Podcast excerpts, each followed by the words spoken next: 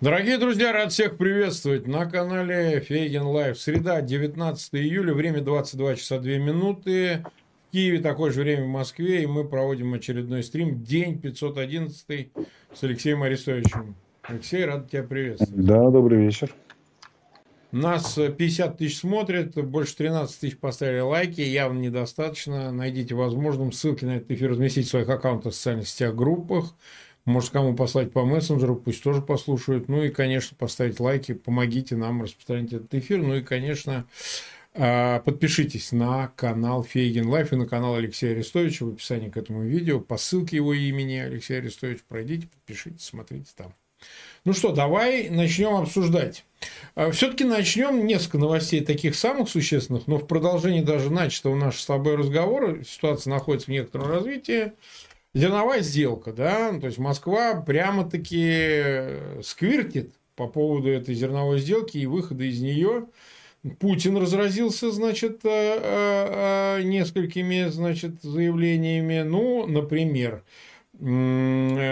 сказано было о том, что можно вернуться, говорит, в сделку, можно, можно, говорит, в зерновую сделку вернуться, Россия проявляла чудеса, он говорит, чудеса, выдержки и толерантности, продлевая зерновую сделку, но никаких обязательств, договоренностей по зерновой сделке никто выполнять не собирался, лишь постоянно что-то требовали от РФ. Дальше тоже прямой цитат Путин а, назвал наглостью, а, что Арестович постоянно поливает его дерьмом. Шучу, шучу. Он этого еще пока не говорил. Алексей, не напрягайся. Путин назвал наглостью и бесцеремонностью невыполнение обязательств перед РФ по зерновой сделке. Никто не может понять, какие, какие обязательства. Путин заявил, что России чинят препятствия даже для безвозмездной передачи российских удобрений беднейшим странам. Россия рассмотрит возможность вернуться к зерновой сделке, если будут учтены и реализованы все без исключения принципы ее значит, как говорится, участия. Ну и в дополнение к этому уже заявлено о том, что суда, которые находятся э, сейчас загружаются в портах э, в украинских зерном. А тут ряд стран называется, кому-то дадут выйти, а дальше будут рассматривать их как не пользующимися, соответственно, безопасностью в Черноморском бассейне и могут быть атакованы со стороны Российской Федерации. А вот. И, ну и все, с 20 числа они типа уже начинают торпедировать или там уж, я не знаю, взрывать или что сделать с этими судами. А, вот, страны флага таких судов будут считаться вовлеченными в украинский конфликт на стороне киевского режима Минобороны РФ.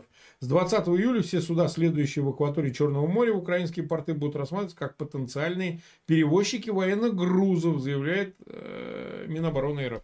Ну все, давай обсуждать. Так а что обсуждать? Российская Федерация устанавливает морскую блокаду Украины. Да. Это по факту. Как, можно как угодно там придираться, считать и так далее, но это морская блокада. Это в нарушение международного права, потому что нейтральные суда не должны быть подвержены подобным этим санкциям, а тем более угрозе быть утопления, но тем не менее, только украинские суда. Но тем не менее, суда нейтральных стран, они как бы не попадают под эту историю. Тем не менее, как факт, вот через три часика, через два уже все у нас начнется. Посмотрим, как будут реагировать дорогие партнеры, которые, как зеницу ока, как они говорят, блюдут морское право и как это, охраняет свободу судоходства. Я готов прогнозировать. Давай. Никак. М-м, какой оригинальный прогноз ты сейчас да. даешь. Просто невероятно оригинальный. Да. Соединенные Штаты уже, кстати, заявили, извини, что не будут сопровождать своими ну, военными сказали, судами они грузы. Не так сказали. Они сказали, мы как? не готовы пока говорить, как мы будем реагировать. Вот так вот. А, точно, точно. Но я сразу говорю, никак.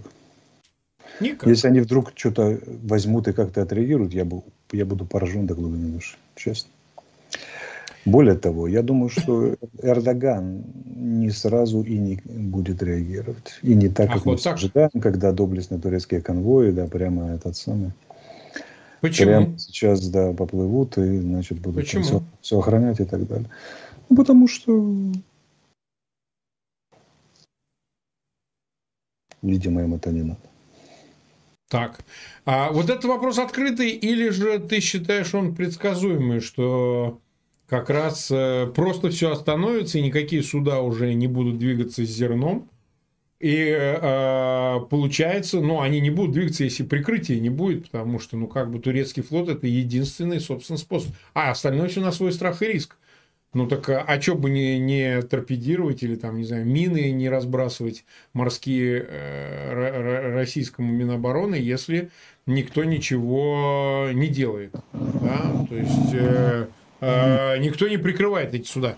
Но э, ты согласен, что это будет демпинг для Эрдогана, если он согласится вот со этой Я ситуацией? скажу только одно. Есть очень слабенькая надежда, слабенькая надежда, что Эрдоган как-то косвенно сыграет в эту игру и, так сказать, протолкнет ослабление морской блокады, может быть, для судов нейтральных стран и так далее. И так далее. Но на самом деле, на самом деле, э, думаю, что даже он не сунется.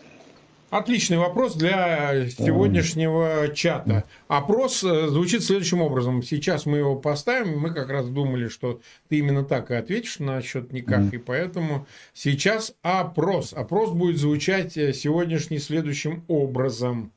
Кстати, это не безинтересный будет варианты ваших э, ответов.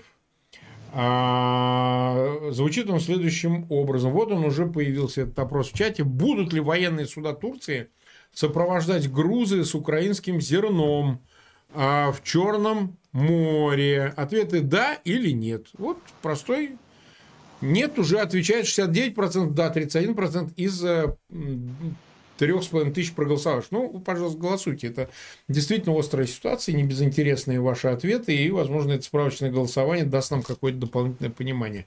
116 тысяч человек нас сейчас смотрят, и мы продолжаем. Ну, то есть, вот смотри, а если спрогнозировать, что в качестве альтернативы никак, будет э, все-таки какая-то попытка ответить, но не военными конвоями, а сказать, ну хорошо, хорошо, хорошо, вы раз так считаете, а мы вот решили перекрыть для вас Босфор и Дарданелл не только для военного сообщения, которое изначально э, установлено для прохода судов там на, в бассейн Черного моря, а мы и ваши грузы не будем пропускать российские танкеры с газиком, там еще что-нибудь, вы больше выезжать не будете, можете крутиться внутри чашки Черного моря. Такой вариант ответа. Ну, такое возможно, только это очень дальнее опосредованно, и, то, и потом на размен. То есть путинский режим что делает? Он поднимает ставки для торговли. Так, ну так просто, а что? Тут, скорее всего, просто да, наиболее разумное действие со стороны Турции будет не бряцание военными, военной силой, там, сопровождением судов и всякое такое прочее, как они говорили. А, перекрытие просто Босфора, Босфора для российских кораблей. Ну, это Разные. Хотя, вариант? Хотя, это вариант? Вариант, но надо конвенцию смотреть, на какие у них основания для перекрытия, для гражданских ну, судов. Так далее, и так далее. Нет, подождите, они, они как раз не путинский режим, они вынуждены соблюдать международное морское право, да и вообще право международное. Посмотрим. Но я сразу говорю, что не надо ожидать победных гром орудий, там, как это, красивого пролета всех самолетов НАТО, включая турецких, и отчаянные американские эсминцы, которые бортами прикрывают гражданские суда. Ничего такого не будет. Ты сегодня оптимист? Да я дав давно оптимист. Да? Я просто знаю, с кем. Вся эта война, вся эта война, вообще вся со стороны Москвы, держится только на вот этом никак со стороны НАТО и США.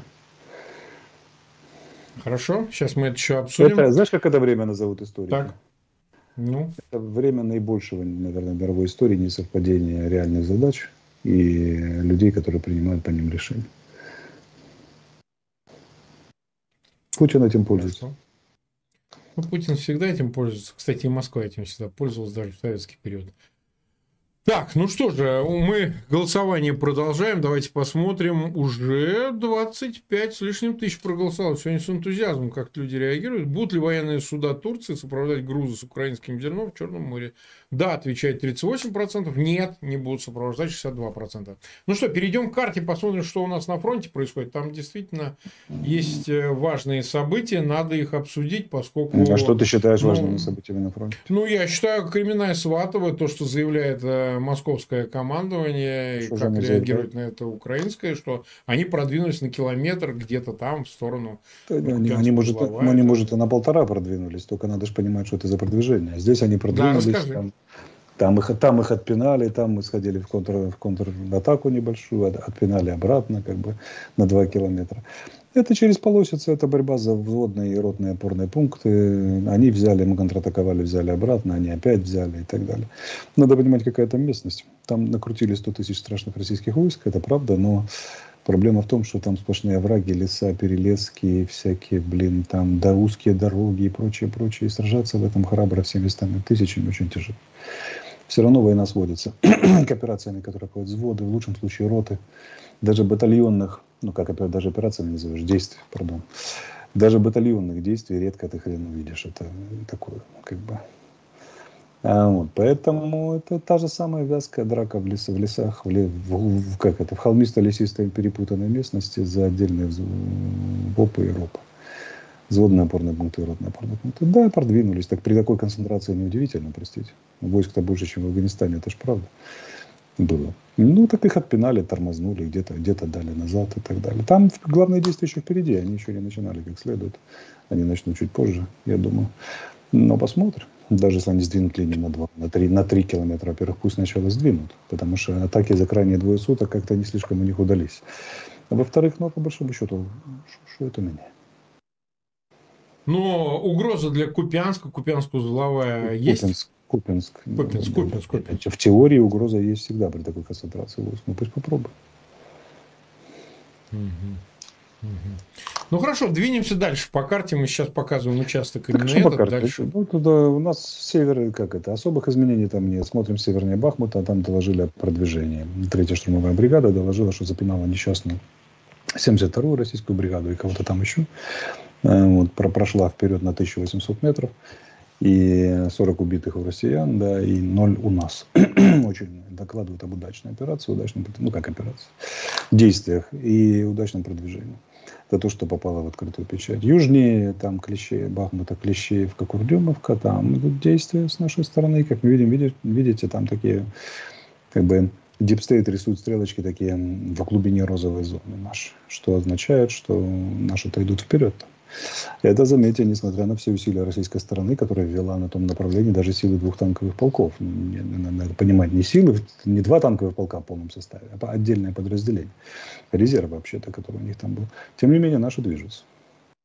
Движутся там и как бы пока их там никто не остановил. Вот, это интересно. Смотрим Авдеевка, там тяжелые бои без продвижения. Маринка тяжелые бои без продвижения. Но южнее мы знаем, да, у нас э, как бы доклад был, что нашей стороны даже признали, что мы в Старомайорском махаемся с ними, они пытаются контратаковать, мы пытаемся там немножко обходить. В общем, там перед самой перед программой так намекнули злые языки, что есть очередные успехи на юге, на Бердянском направлении, но что это за успехи, никто сказать не успел. Видимо, узнаем уже завтра. А, вот, какой размер этих успехов реальных и так далее. Ну и по-прежнему мы видим, да, что вот Работина, там, там идут бои э, сторон. Э, понятно, что Пятихатки и Лобковые желобки, там, там идет, как это, кто кого. Но о продвижении не, не докладывают ни наши, ни их. Ну и понятно, что плацдарм при понятные сообщения, именно официально понятно, что плацдарм на Олежках держится, и там идут бои. Вот, в принципе, изменения по фронта. Ясно, ясно, хорошо. Тогда двинемся дальше. С картой мы закончили. Мы в эфире уже почти 14 минут и 142 тысячи нас смотрят. Продолжается опрос. 36,5 тысяч проголосовало. Будут ли военные суда Турции сопровождать грузы с украинским зерном в Черном море? Да, отвечает 40%. Нет, отвечает 60%. Я прошу голосовать дальше. Это представляет известный интерес, справочный, но тем не менее. И в конце эфира готовьтесь, надо будет задавать вопросы, вот, которые мы адресуем э, Алексею Арестовичу. Ну, если вдруг мне будет, то и я отвечу что-нибудь такое тоже.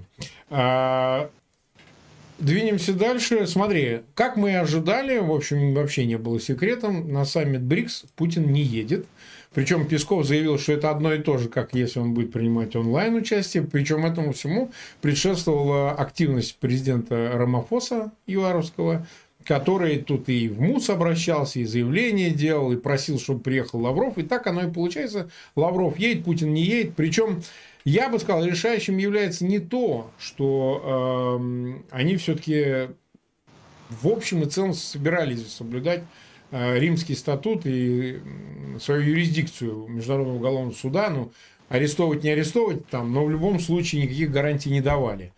А вот Путин все-таки, по-видимому, опасается лететь 12,5 тысяч квадратных километров до ЮАР и поэтому срезался. Но как ты считаешь, ему важно было получить официальное заявление ЮАР как э, хозяина саммита БРИКС о том, что они не будут выполнять Э, решение о бордере Международного уголовного суда. И ровно поэтому во всем была интрига. То есть, ну, понятно, что все равно бы он не поехал, но если бы такое дипломатическое заявление прозвучало, он бы мог апеллировать к нему, говоря, что, ну, вот видите, даже никто не признает этого суда, это какая-то там общественная организация, а не суд. Вот какой да, но неприятности у ЮАР, если бы она не признала суд, было бы гораздо больше, чем если бы она не приняла Путина. Они сделали так, какие неприятности? Ну, какие неприятности? Ты, страна ратифицировала э, важнейший международный документ, а потом его не выполнила и говоришь, что ладно, ради бога, сколько, ну что там, хотим выполняем, хотите нет. Какие они один раз уже не выполняли в отношении Башара, президента суда. Да, они не выполняли, ну а что, что с ними было потом? Ну, проблемы были, да. Были. Ну, будут еще, как бы. Но только второй раз обычно проблем больше, чем первый раз. Первый раз еще могут так. Поэтому они же там борцы с апартеидом, они же за законность и за все Именно остальное. поэтому ну, они ну, МУС да. и юрисдикцию ну, принимали. Да. Ну, то есть, да, то есть э, сейчас потом же взять и не выполнить, это подорвать вообще всю идеологическую платформу, на которой стоит нынешнее руководство ЮАР, правящая партия. Ну и потом они туманно там намекнули на то, что Россия сказала, что объявит войну, если Путин арестует. Херня и, какая-то. Ну, как, как ну, можно воевать ЮАР и Россия? России, ужасе. в принципе. Ну, пустят, наверное, ядерную ракету стратегическую по ЮАР, но прямо она по месту... летит на 12 тысяч, а там 12,5. Нет, она летит по, по, через весь земной шар, долетит, неважно. Суть в том, что есть такие, которые долетят. Суть в том, что с подводной лодки, в конце концов, можно запустить. Что, можно. видимо, целиться будут туда, где сидит арестованный Путин, я так понимаю. Прекрасно. Замечательная история понятно. Он не поедет не поэтому, я думаю. Я думаю, что главным содержанием внешнеполитическим для Путина в ближайшее время станет борьба за так называемую зерновую сделку и морская блокада Украины. Поэтому он же, по сути, это, это морская блокада, мягко говоря, незаконна. То есть это очередной демаш против там, фундаментальных основ современной цивилизации, свободы морской торговли, свободы торговли вообще, принципов установленных конвенций морских и прочее, прочее. И э, вот за это по головке не погладят точно. То есть в этот момент покидать уютные стены своего бомбоубежища и куда-то там в малопредсказуемые международные дали пускаться, мало ли.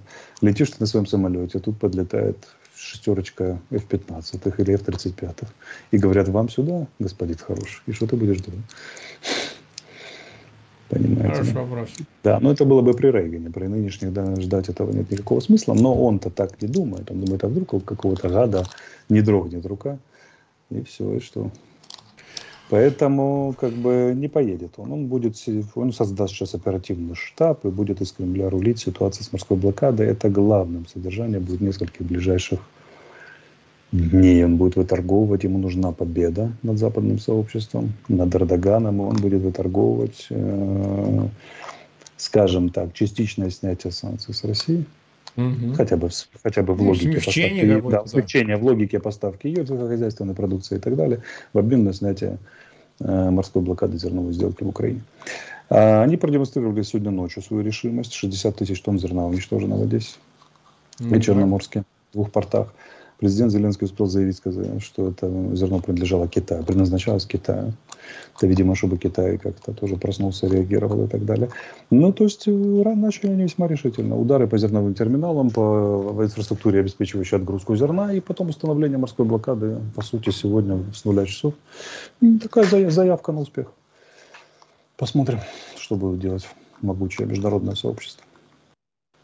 Ну, а я тебе скажу, там слухи доходят, что они будут требовать э, включить каким-то из пунктов, ну не самого зернового соглашения, а каким-то протоколом недопустимость э, ударов по Крымскому мосту. Вот это они обязательно будут требовать, чтобы удары прекратились, поскольку это условие гарантии безопасности во всем Азовско-Черноморском бассейне. Вот это да, как кстати, бы... они могут, они могут еще так сделать, поэтому они могут сказать, что не трогайте Крымский мост и успокойте да, Украину. мы вот, вот так, да. И тогда, возможно, возможно, мы подвинемся. Да, вполне ну, может а... быть, потому что технических средств обезопасить на, на 100% Крымский мост не существует. Ну, получается так. Да, они пытаются перекрывать это политическим путем, скажем. Не, но Украина же на это не пойдет, она же прямые обязательства с Москвой не вступает. А как это могут гарантировать третьи страны? Вот вы знаете, мы поговорили Успокойте с вашу Киевом. Украину. Ну а как они? Кто успокоит ее? Кто? Соединенные Штаты. Ты считаешь, если Соединенные Штаты поставят условия а, запретить удары по Крымскому мосту, Украина будет их соблюдать? Нет, но для Путина важен прецедент.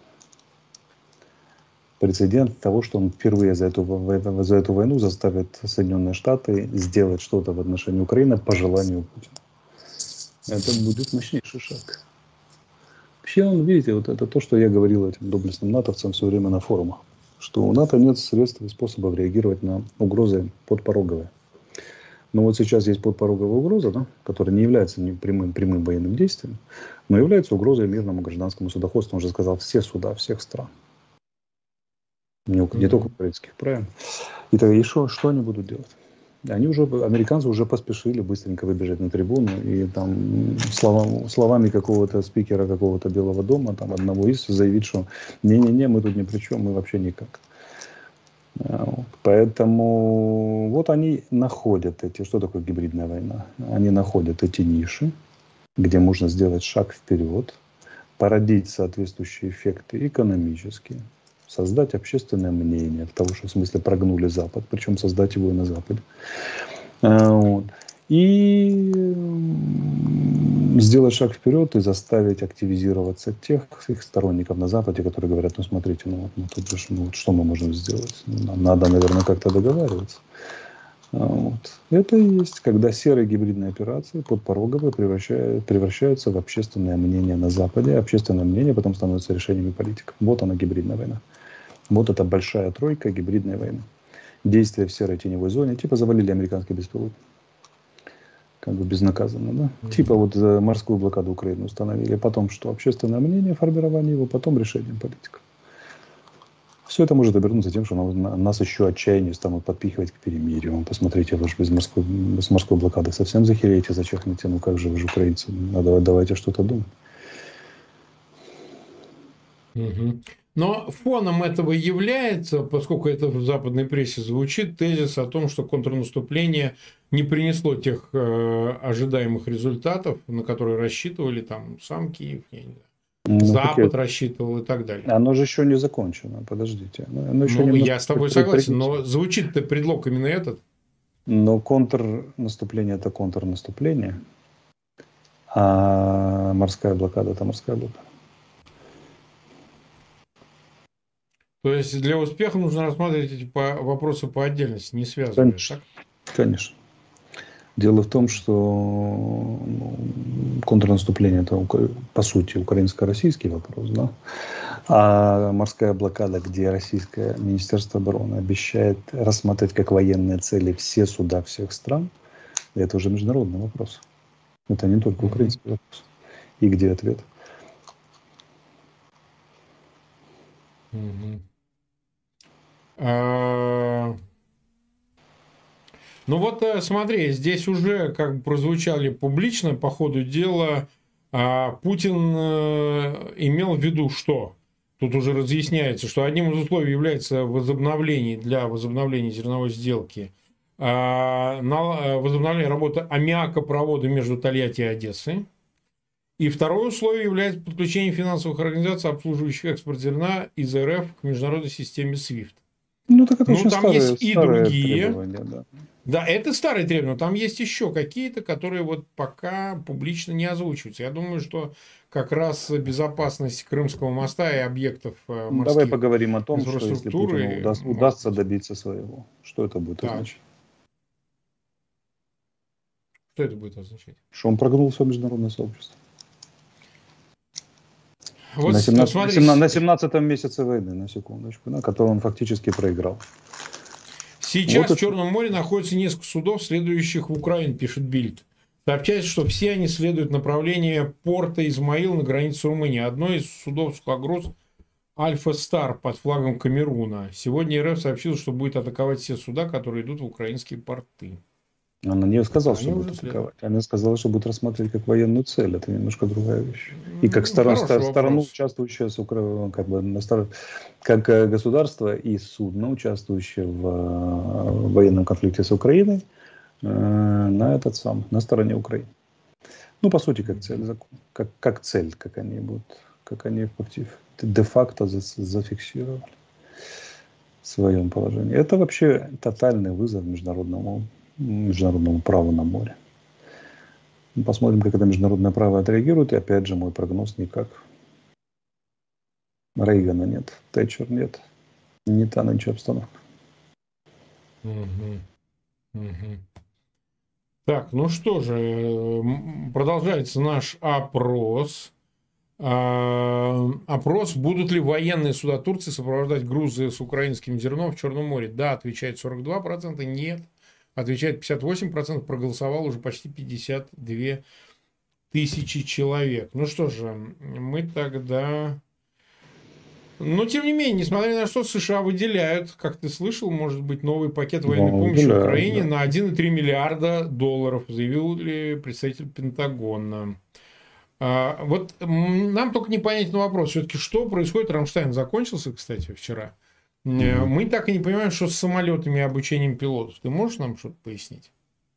Так мы же, что я могу пояснить, кроме заявления официальных государственных лиц? Сегодня Резников сказал, министр обороны, что да, скоро летчики поедут, обучаться будут. В 2024 году F-16 обязательно будут в Украине.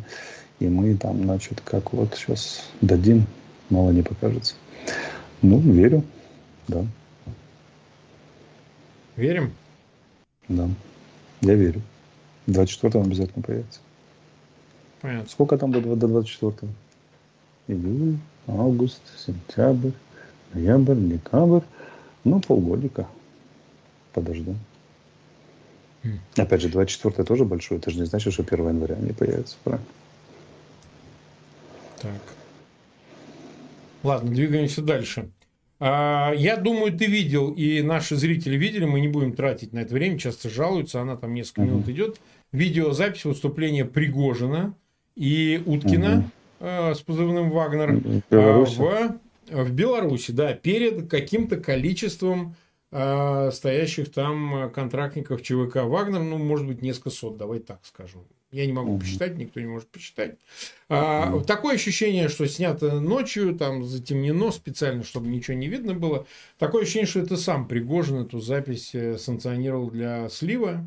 Вот, в ней, собственно, что интересного, что он говорит о как бы продолжении деятельности Вагнера, но уже на территории Беларуси, сделаем второй армией мира белорусскую армию, я не представляю, как это возможно сделать, ну ладно.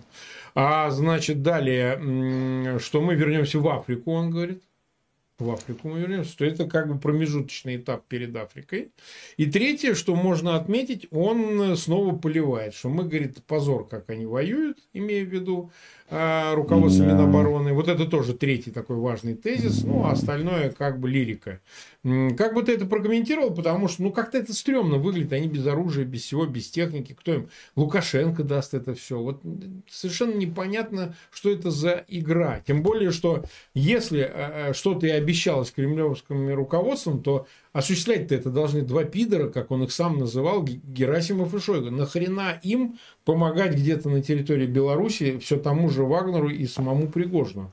Вот логики здесь как-то не усматривается, потому что все эти бравурные речи, они такое ощущение рассчитаны больше ну, на какую-то среду сторонников э, Пригожина. Ну, так э, мы не знаем, какую он игру играет. Это главные тезисы там такие. Все, что происходит сейчас, это очень позорно. Мы в этом не играем. Mm-hmm. Он это сказал, да. Да, и наша задача Африка. Ах, да, Беларусь, он говорит. Ну, попутно по дороге отсюда в Африку сделаем белорусскую армию второй, второй по силе в мире. Ну, все, все понятно. Главная цель Африка, а в этом позоре принимать участие мы не хотим. Впрочем, все как было и всегда. Правда, на некоторое время их удалось завлечь сюда на работу, но, видимо, им не понравилось, и они больше не хотят. А, это понятно, но пойми, э, если отдать ему Африку, вернуть его в Африку, во-первых, совершенно непонятно его качество там, поскольку Путин заявил, что юридически никакого ЧВК Вагнер не существует. Значит, должны либо рога и копыт какие-то возникнуть, либо это уже взять на себя ответственность, что там Министерство обороны РФ а действует. Как, как, какое качество в Африке, скажи, пожалуйста? В Африке вот, давай обсудим качество. это. В Африке спрашивают, что ты, что ты реально можешь сделать. Ну так поэтому... ведь по отношению к ним могут реально что-то начать делать. Ну подождите, посмотрим, неизвестно. Но если он так уверенно говорит про Африку, возможно, им разрешили вернуться в Африку, правильно? Допустим. Ну, вот. А там они прекрасно обходятся без, без каких-то там статус. Там статус никого не интересует. Там интересует, что ты можешь, чего ты не можешь. А они там доказали, что они, у них многое получается. Но ты считаешь, Запад тоже будет безучастно реагировать на их возвращение, там, на их какую-то там активность, самого Пригожина там? Марк, да, например. слово Запад я бы вообще оставил в этом, в этом случае. Как бы, да. Вот как бы надежда на Запад у меня я предпочитаю не этот сам, не оперировать больше такими понятиями. Дают помощь, спасибо. Как бы то, что mm-hmm. Запад где-то там мешается в Африке, что-то будет делать Пригожин. Ну, честно говоря, я не очень верю. Французы сдали им царь и Мали чуть быстрее, чем, чем мы могли даже представить сам, в самом горячем порыве воображения. Mm-hmm. Mm-hmm. Ясно. 172 тысячи нас смотрят, 65 тысяч поставили лайки, и мы уже 30, почти одну с половиной минуты ведем эфир. Продолжается голосование в нашем чате. 57,5 тысяч проголосовало. Будут ли военные суда Турции сопровождать грузы с украинским зерном в Черном море? Да, отвечает 43%. Нет, отвечает 57%. Ну, продолжайте голосовать. Ну вот смотри, какое-то продолжение получилось сегодня тема кассетных боеприпасов, которые уже, как по официальным заявлениям, это сделано, значит, э, у Западом, Западом, Пентагоном, о том, что они уже поставлены, собственно говоря, в э, Украину.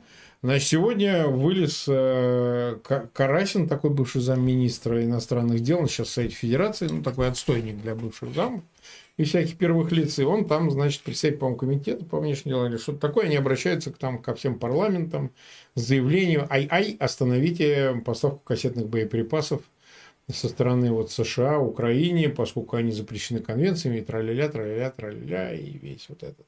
Но это очень странно, как я уже говорю, что кассетные боеприпасы применить, применяла именно Москва, с начала войны и не раз прибегала к этому. Сейчас они грозят, что мы адекватно ответим зеркально, тоже будем использовать кассетные боеприпасы. Непонятно совершенно, а что было до этого тогда? Это же шутки, что ли, какие-то были?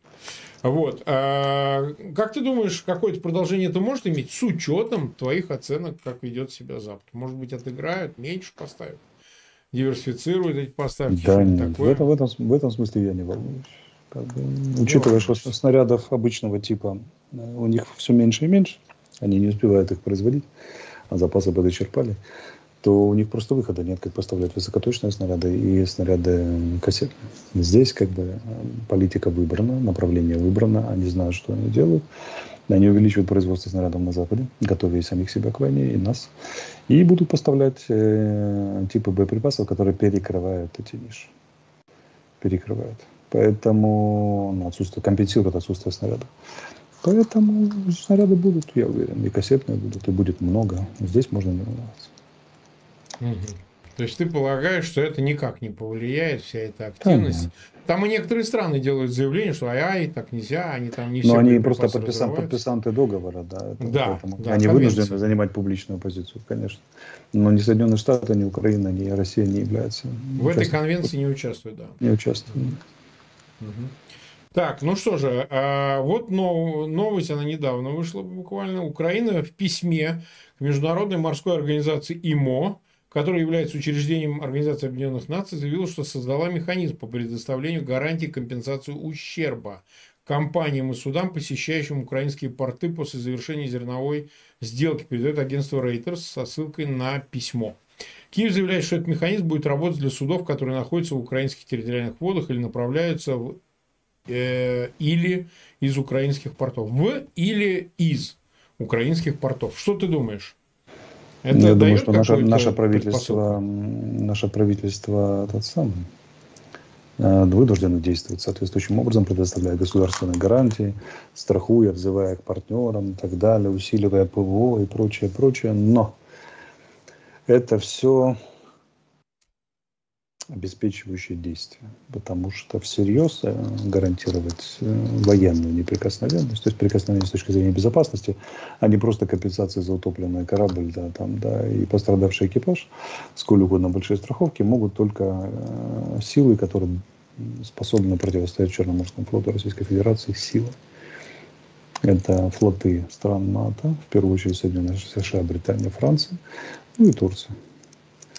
Но поскольку этого ничего не предвидится, конечно, страховать мы можем их даже по, по семерному тарифу. Но я сильно сомневаюсь, что найдутся пристойное количество храбрых этих самых экипажей храбрых компаний и храбрых стран, которые отправят туда э, на таких условиях свои корабли.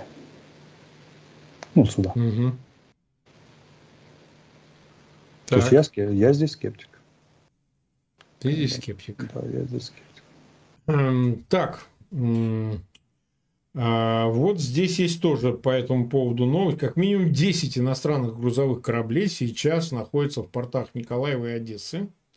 У них есть время выйти оттуда до полуночи, иначе Россия может э, посчитать их вовлеченными в военный конфликт на стороне Украины. Суда ходят под флагами африканских и азиатских государств. Три из них зарегистрированы в Либерии, два в Гонконге, два в Палау. Еще по одному на Кайманах, Белизе и Панаме.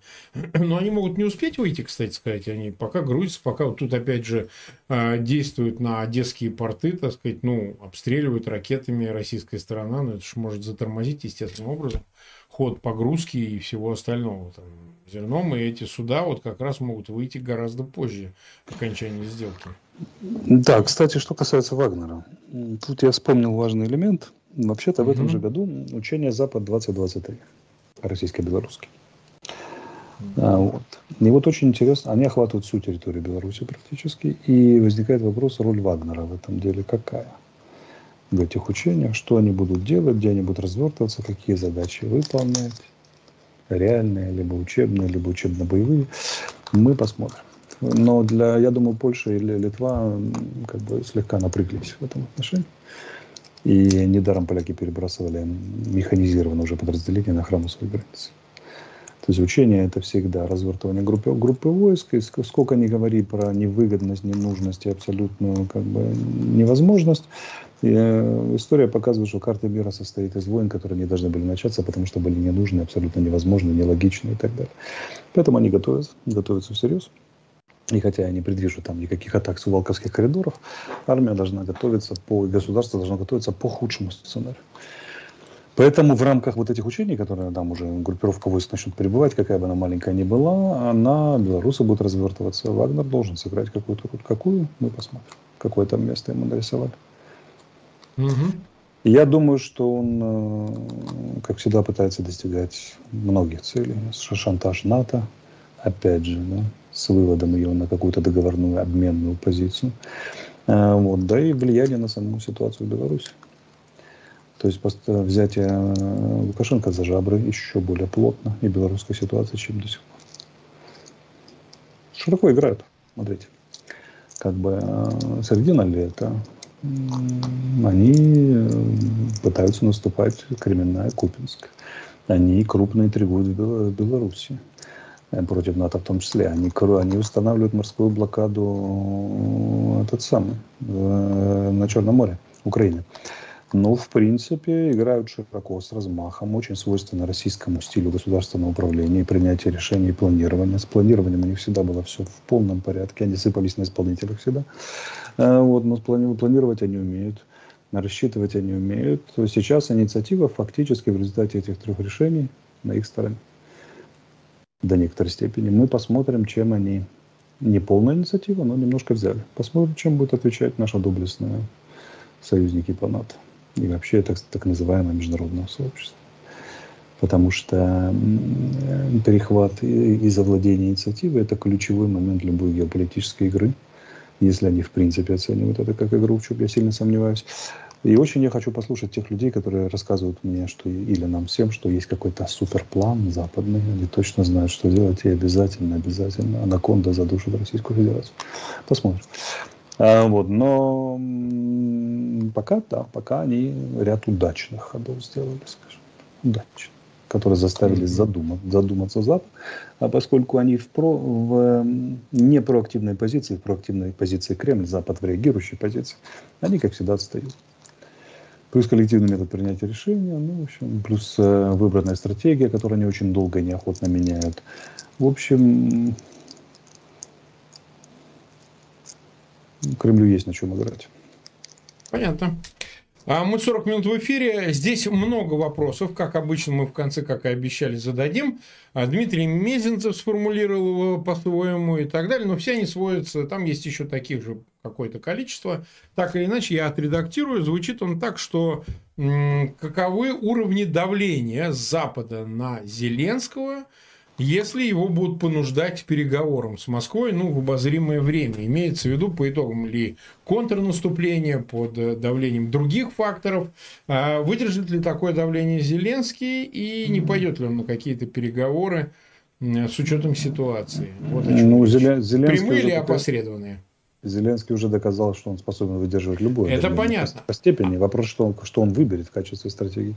А, а есть ли такой инструмент, который может э, Инструмент быть есть железный и очень простой. Просто Не поставка вооружения, Ограничить например. поставки вооружения. Да, и все. Э, это может повлиять на ситуацию? Конечно. И сославшись на объективные причины. Мы уже никуда не наступаем. Понятно, что лозунг границы 91 года абсолютно повисает в воздухе. Народ спрашивает, армия Зеленского ну, а где ж, куда ж, как же, какие перспективы? Он вынужден что-то говорить, а что говорить?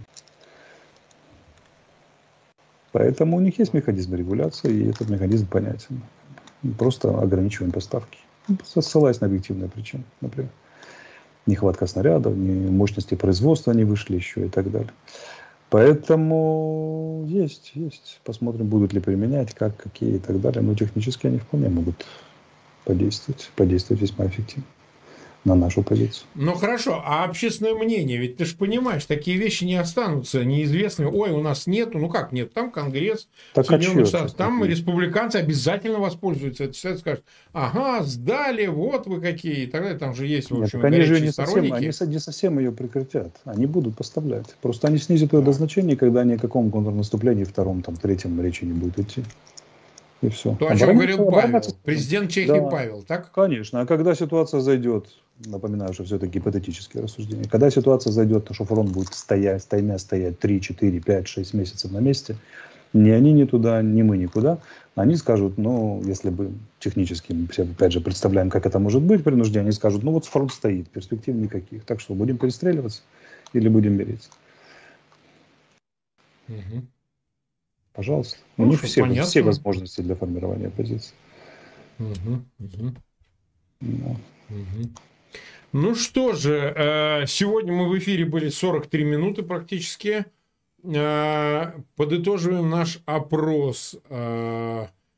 66 э, тысяч, почти 800 человек проголосовало. Будут ли военные суда Турции сопровождать грузы с украинским зерном в Черном море? Ответ – да, 44%, нет, 56% процентов. Ну что же, не будут сопровождать, по мнению наших зрителей. Завершаем опрос. Вот, Нет, поглядим, иллюзии, как иллюзии питать, иллюзии питать не надо, сразу говорю. Ну, мы, мы как бы исходим из того, что наши зрители как голосуют, поэтому с их точки зрения сопровождать не будут. Ну что же, тогда почти 180 тысяч нас смотрят.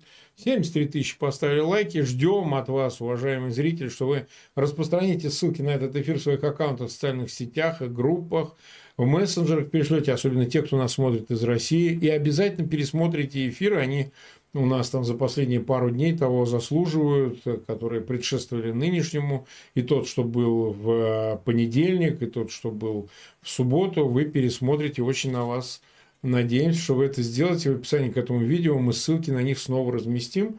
Нам важно, чтобы вы смотрели все эфиры, которые мы ведем с Алексеем Арестовичем. Ну что же, всех благодарю. Подписывайтесь на канал Фейгин Live, на канал Алексея Арестовича. Увидимся в субботу в 22 Суббота. часа. Всем всего доброго и пока.